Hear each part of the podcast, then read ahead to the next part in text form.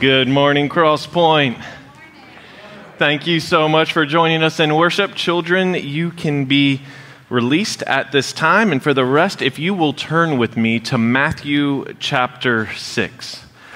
So, as you're, you're turning there, and as many of you know, um, these past six months have been uniquely challenging uh, for our family. At the end of June of, of last year, my dad uh, went in for open heart surgery, um, experienced complications from that.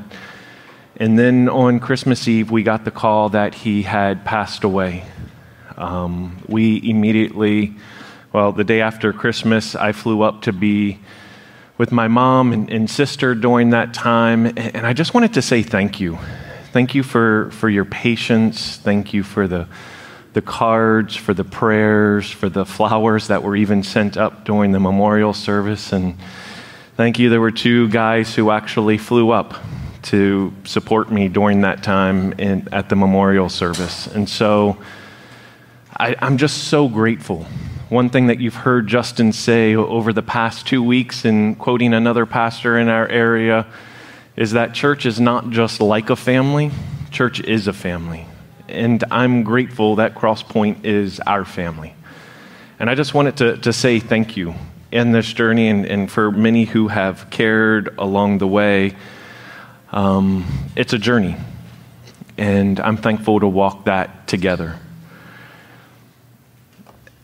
At the end of last year and in the closing weeks of last year and in the beginning weeks of this year, I've been praying for us myself and for us as a congregation in, asking the question what does God have for us in this coming season? What is it? And I feel like God impressed on my heart this word that has just sunk deeper and deeper in these, these past weeks. And it's not a word about the great things that He's going to do through us. It's not just go and take the city for, for Jesus. I feel like the word that God is impressing on my heart is more of an invitation, an invitation for intimacy with Him. Like, think about that for a moment. What if that's what God has for us in this coming year? Is a, a deeper and growing intimacy with Him. But it, it kind of posed a question for me and for us together. Do you really want more intimacy with God? Like, if you're honest, is that really something that you want? Like, if we could play that game of would you rather, what would you rather? Would you rather have God bless all your plans? So, all the plans that you have for this year, all your hopes, all your dreams, if God would just bless that and do what you want, would you rather that?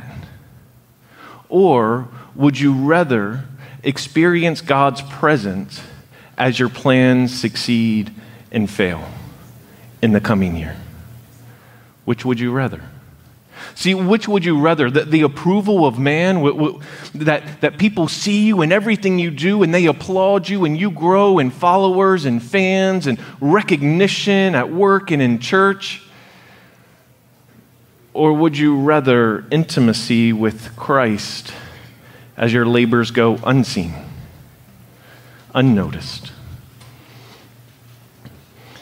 I find in the invitation to intimacy, I find it to be both inviting and costly. See, it's inviting because in my own heart, when I hear that word, part of me hears this invitation to intimacy with God, and it feels like this breath of mountain fresh air as I'm standing in this polluted, busy city with trucks blowing exhaust in my face. It kind of feels like that. It feels like a calming to a heart that's grieving, that's anxious, that's heavy. It feels personal and warm and close to a heart that sometimes just feels numb. So there's part of me that this invitation to intimacy, it feels inviting, but there's another part that it feels costly because then I'm like, what do I need to let go of? That if I'm going to cling to Christ, if I'm going to draw near to Him, what is it that God's going to ask me to let go of? And I imagine it like this the picture I have in my mind is a child who's just woken up from a nightmare. They're scared, they're afraid, and they've drawn all their stuffed animals together. Right? Like I, I was that kid. I didn't want any of my stuffed animals to be alone, so they all were in bed with me. I had no place to sleep. And, and, and the picture I have in my mind is holding all of them right? And running out and afraid and desperately needing a loving, warm, secure, safe embrace. And there is a gentle, loving father kneeling down, looking at me in the eyes. And all of a sudden, I have a decision to make. Am I going to keep holding what is my security? Or am I going to let it go and run into the Father's arms? But here's the thing as we get older, it's not just a stuffed animal, though you may still have that on your bed, right? But we find other things to take comfort in. Like, what if I'm standing there before God and He's inviting me to intimacy, but He wants me to let go of control? Ah, that longing to have everything go my way, my strategy, God, if you just did what I say, everything would be good. But really, am I going to have to let go of that security of control? What about the things I seek comfort in? The, the pleasures, the things I enjoy. And, but what if you ask me to let go of that so that I can enter into your embrace? What if it's power? What if it's this longing we have for, for influence, for recognition, for position, for titles? What if I have to let go of that and all of a sudden um, what I do is unseen? There's a cost. What if it's approval? Needing to have the validation of others so I feel okay about myself. Do I really trust to let go of that to enter your embrace? The invitation to intimacy. It's inviting but it's costly. And so it begs the question do you desire intimacy with God? And I pray you feel the wrestle at this point because you probably feel the wrestle of like, part of me really wants to say yes. And I know the good spiritual church answer is yes, I want intimacy with God. And another part of you is like, uh oh. like, what's that going to cost me? I think both realizations is the grace of God this morning. In both the desire and to be revealed the things that we are clinging to that God might ask, ask us to let go of. Both are His grace in our life. And so I want to invite you to stand with me. I'm going to read from Matthew chapter 6 pray for us. We're going to be looking at this series in prayer. I don't know where it's going. Even today's message took a different route than I was planning. So I'm just like, I don't know what I'm preaching on next week yet. And then we're going to be going through Philippians together, experiencing God's joy in the midst of heartache and suffering. It's where I'm at, and it's where I pray we continue to walk as we pursue this invitation of intimacy together. Matthew chapter 6, verses 5 through 8.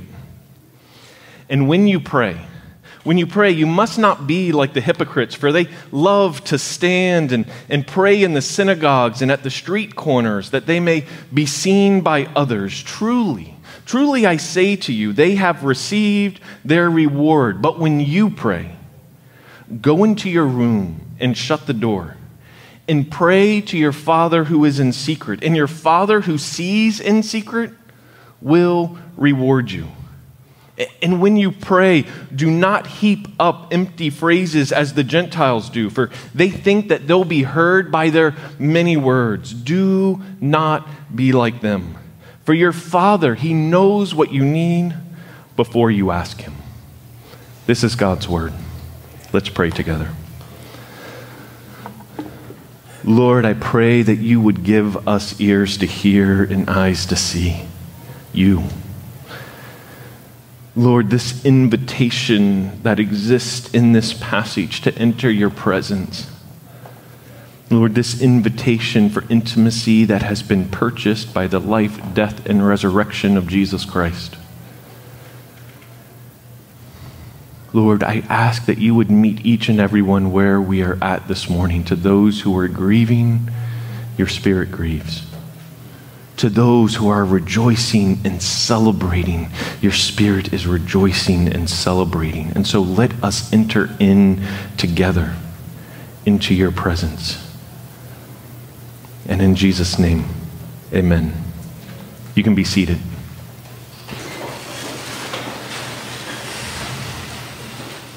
Prayer is a, a tool, it's a means of intimacy with God.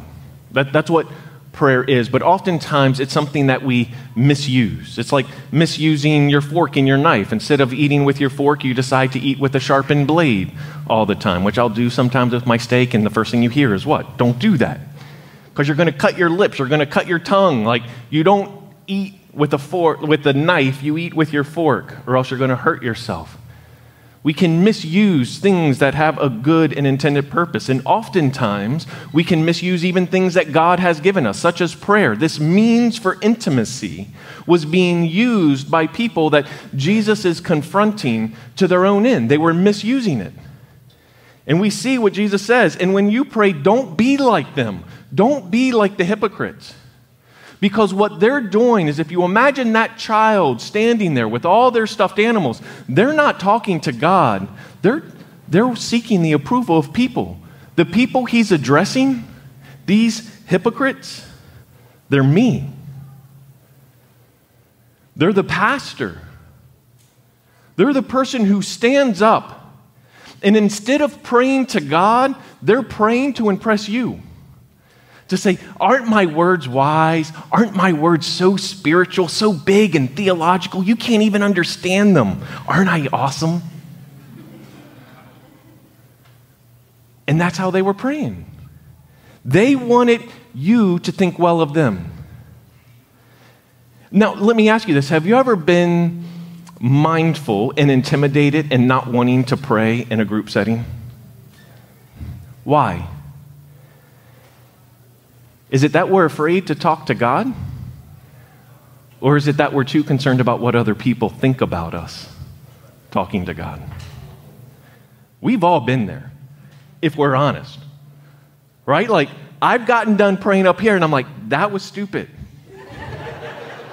like, what are people thinking right now? Why did I say that? Why did I say it like that? I could have said it better. And like, we rehearse our prayers while somebody else is praying right? We rehearse what we're going to say so that when it comes time for us to pray, we sound good. And then we perform this scripted prayer that we've worked out while somebody else was praying once there's the silence and it's our turn. Why? We want approval. We want others to think we're spiritual.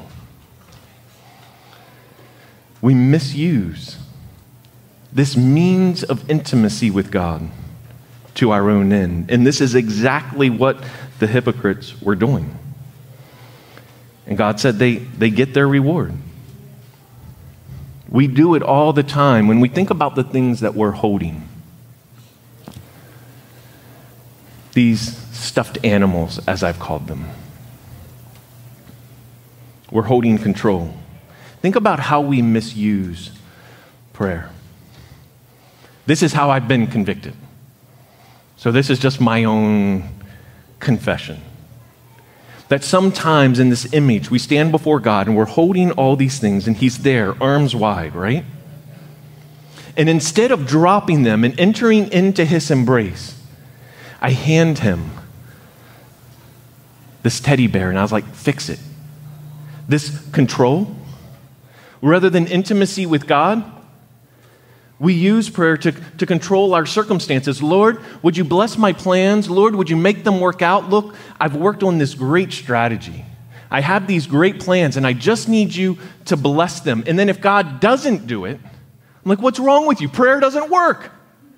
It's broken. God didn't do what I said. So it must not work. Because we're misusing prayer to just seeking the things of God rather than God Himself. We do the same thing with comfort. Lord, would you just take away the pain? Lord, would you just comfort and, and, and, just coddle this teddy bear for a while and then I'll be okay. Just stitch it back together and then hand it back so I can keep holding on to it rather than you. Lord, would you give me that promotion, that validation? Would you let people see how much I'm doing? Because I really need their approval because I kind of feel inadequate. But if, if people give me verbal affirmation, then I'll feel better. And so, Lord, can you just take this teddy bear and, and fix it and then give it back to me? That's really all I need. Do you see what I mean? We misuse prayer. And God is being direct with us. Jesus is saying, don't be like the hypocrites. They're standing up and all they're seeking is the approval of others, and they get their reward. That's all they get. They don't get intimacy with God. They're praying and they do not get intimacy with God. They just get the approval they're seeking. How empty, how shallow is that? What are we pursuing in prayer? And, and then we start to look, well, then how do I pray better? Because I'm not getting what I want. Obviously, not, God's not doing what I said, so maybe I need to say it in a different way. Maybe I need to be more spiritual. I need to pray better. I need to be less distracted. And we look at the form of prayer to try to perform it better so that God does what we want missing the point altogether of what prayer is an invitation to intimacy. Think about that for a moment. What prayer is, what God is, is inviting us into. It says, But when you pray, go into your room. Shut the door and pray to your Father who is in secret. And your Father who sees in secret will reward you. Think about what that invitation is. The, the, the, pastor standing on stage praying to impress others, and, and he's like, Look, go into your room. And your Father in heaven, who is in secret, who sees in secret, will meet you there. God. Like, let this, let the weight of this reality just settle on us for a moment. God, the Alpha and Omega, the beginning and end. He has eternally existed and He will exist for all eternity. Willing to meet with you. The one who was before the earth was formed, when darkness hovered over the waters, the one who spoke wants to meet with you the provider to Abraham, the great I am who burned in the bush before Moses, our banner, healer, shepherd, peace, master, righteousness. In Jesus, He is called our bread of life, the light of the world, the doorway to God. He is our good shepherd, resurrection and life, the way, the truth, the life, our true vine. Then He's like, go into your bedroom and meet with me. That's the invitation. But we think, who is God? We have this picture of God, and who am I? Because I'm not like him. Right? We are very, very different. And he's willing to talk with me in a secret place, in a private place. This God who is in secret, who sees in secret, who understands the depths of our hearts when we can't even utter the words. This God. And, and we would think, what would we have to do to be in his presence? What mountain would we have to climb? What perfect devotion would we have to follow to even dare for decades before we would enter his presence? What obstacles would we have to overcome? What ritual cleanings would we have to do to clean our hands and our faces and our mouths before we would speak to such a holy God, an eternal being? What would we need to do? What treasure map would we need to follow to enter into his secret presence? And he says, Go into your room, shut the door, and talk to me. And pray. See, sometimes I think we're too familiar. Like if you're familiar with this passage, we can just read it and not fully understand its weight. God is inviting you into His presence, into your bedroom, bed unmade, clutter in the corner, clothes on the closet floor. Go into your room, shut the door, and talk to me, and I'll be there. Really? That's the invitation that's before us. But how often do we just go on about our day? How often do I go on about my day? And Lord, bless my plans. I got a lot to do today. And I miss the invitation that's right before me, seeking the blessings of God, but not his presence.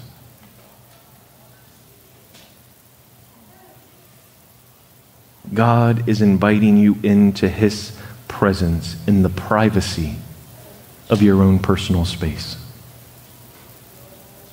Moses stood before a burning bush, and we can kneel beside our unmade bed in our pajamas. How crazy is that? And here's the thing that reality, that gift, this invitation was costly. It was costly to Jesus Christ.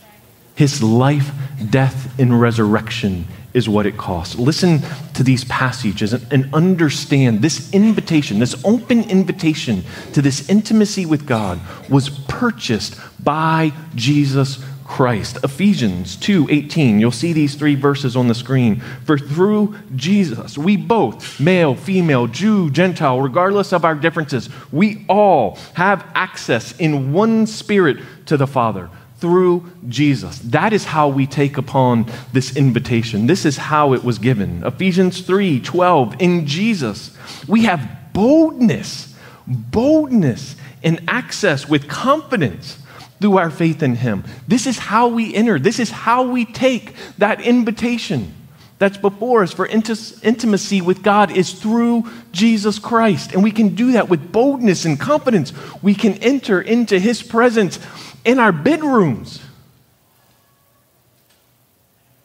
Like our mind should be blown. Hebrews 10. Therefore, brothers, since we have confidence to enter the holy places, the holy places. This is pulling from Old Testament language. When you think of the temple, you think of the Holy of Holies inside the temple, the most holy place where his presence dwelt, that one priest once a year could enter into God's presence. He's like, we can boldly, we can have confidence to enter the holy places by the blood of Jesus, by the new and living way that is open for us through the curtain. Remember, there was this curtain that separated the Holy of Holies from the people, but this curtain, it says, that is through his flesh, through the flesh of Jesus Christ. And since we have this great high priest in Jesus over the house of God, let us draw near with the true heart and full assurance of faith, with our hearts sprinkled clean from an evil conscience and our bodies washed with pure water. See, we are purified. The mountain has been climbed, the obstacle has been run. The treasure map is Christ. That is, is what he has accomplished. And now the invitation's there. Enter into it. Not in front of people, not to impress, not to coddle the things that we want of power and control and comfort and approval, but to enter his presence because he's God. And he is our reward. This is the invitation. What reward do you seek in prayer?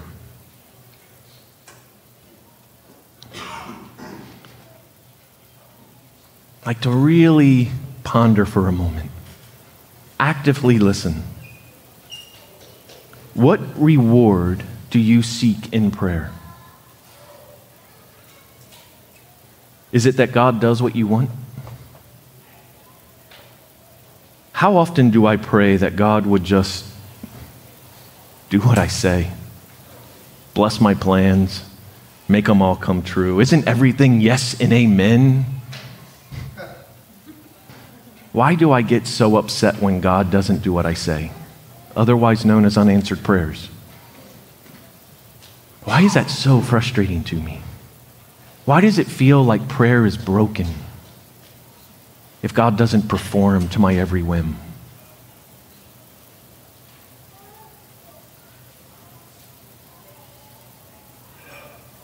What are you seeking in your prayer?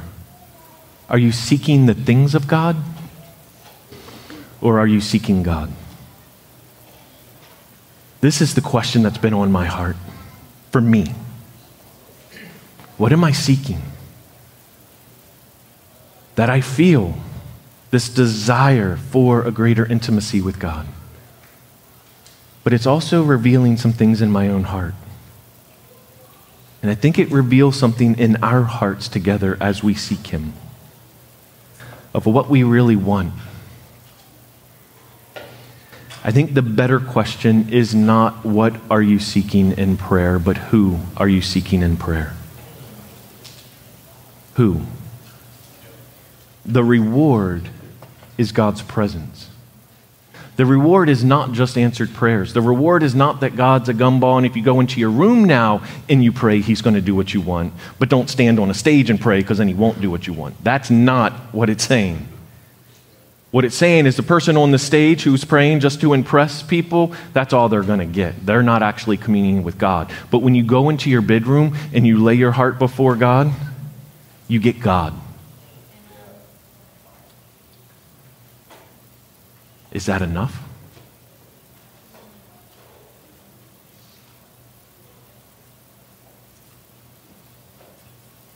Notice how the text reveals God the Father is present in that secret place. He sees in the secret place and he rewards. He knows your heart. It's like, look, don't, don't rack up the many words. I, I love when new believers pray because sometimes the more mature we get, the more we get this prayer language that's really kind of weird. Have you ever noticed that? Like we can have a normal conversation. Then I go to talk with God and I'm like, Oh, Father, hallowed be thy name. And, we like completely change and it becomes like this performance. And it's like, are we really talking with God or am I trying to impress Him or me? Like, I have this down, God. I'm really good at praying now. Now, are you going to do what I say? And we try to improve how we pray.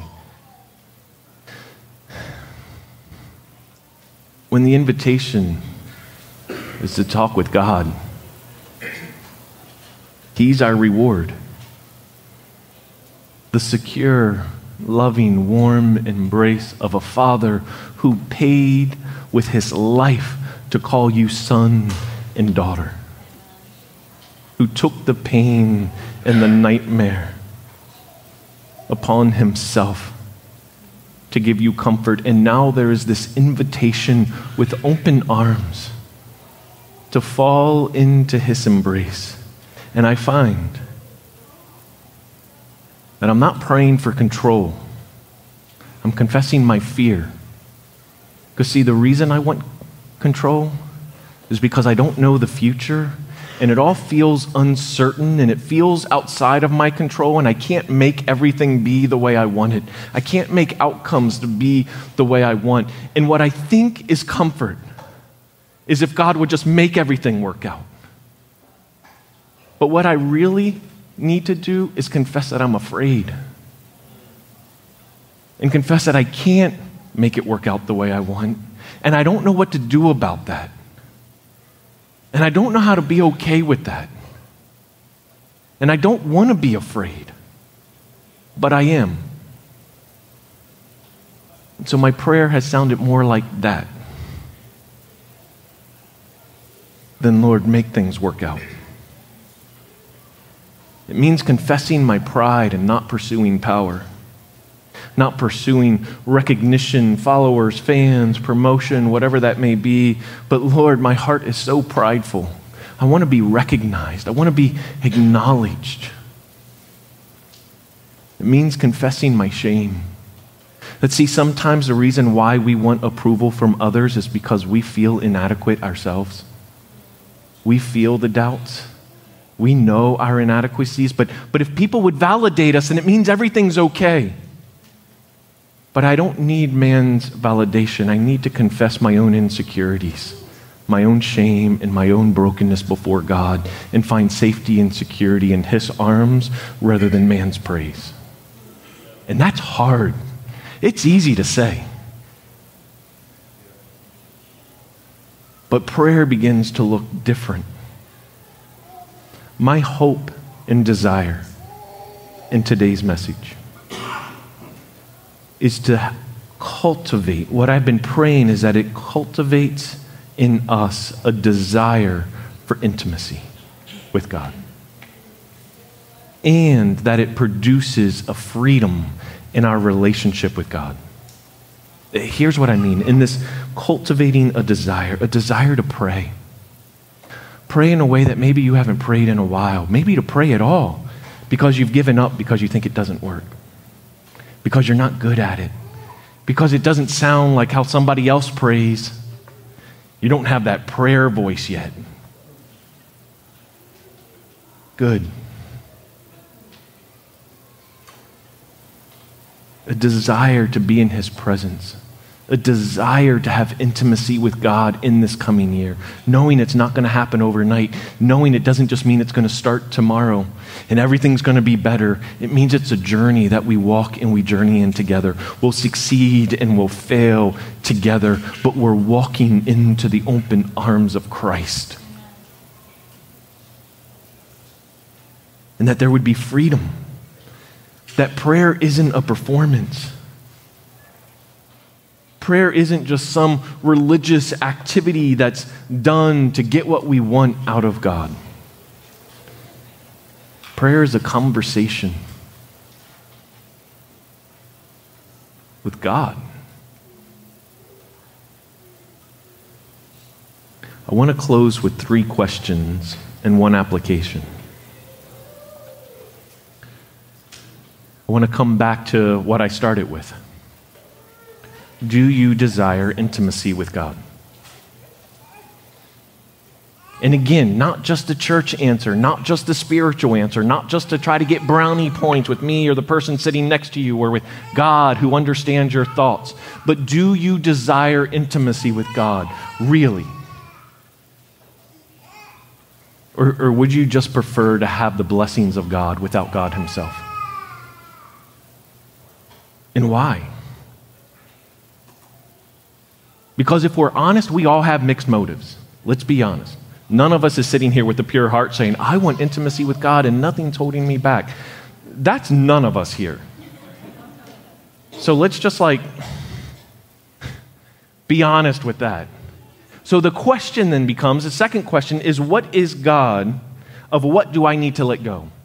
What is God asking of me to let go. When you think of these things that we can hold on to, these root things like approval, power, comfort, control, there's two that immediately pop into my mind that as I ask my own heart that question with discernment, I feel like the Holy Spirit brings to mind and said, Yeah, these two things you need to let go of.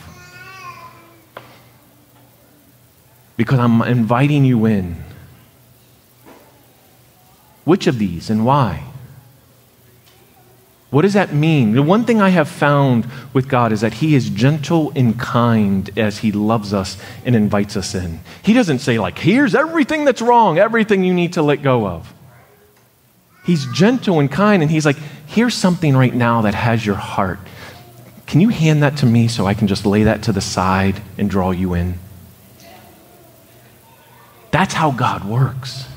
And then as we draw in, he's like, you're, you're also holding on to this thing. Here, can I take that? It's not crushing.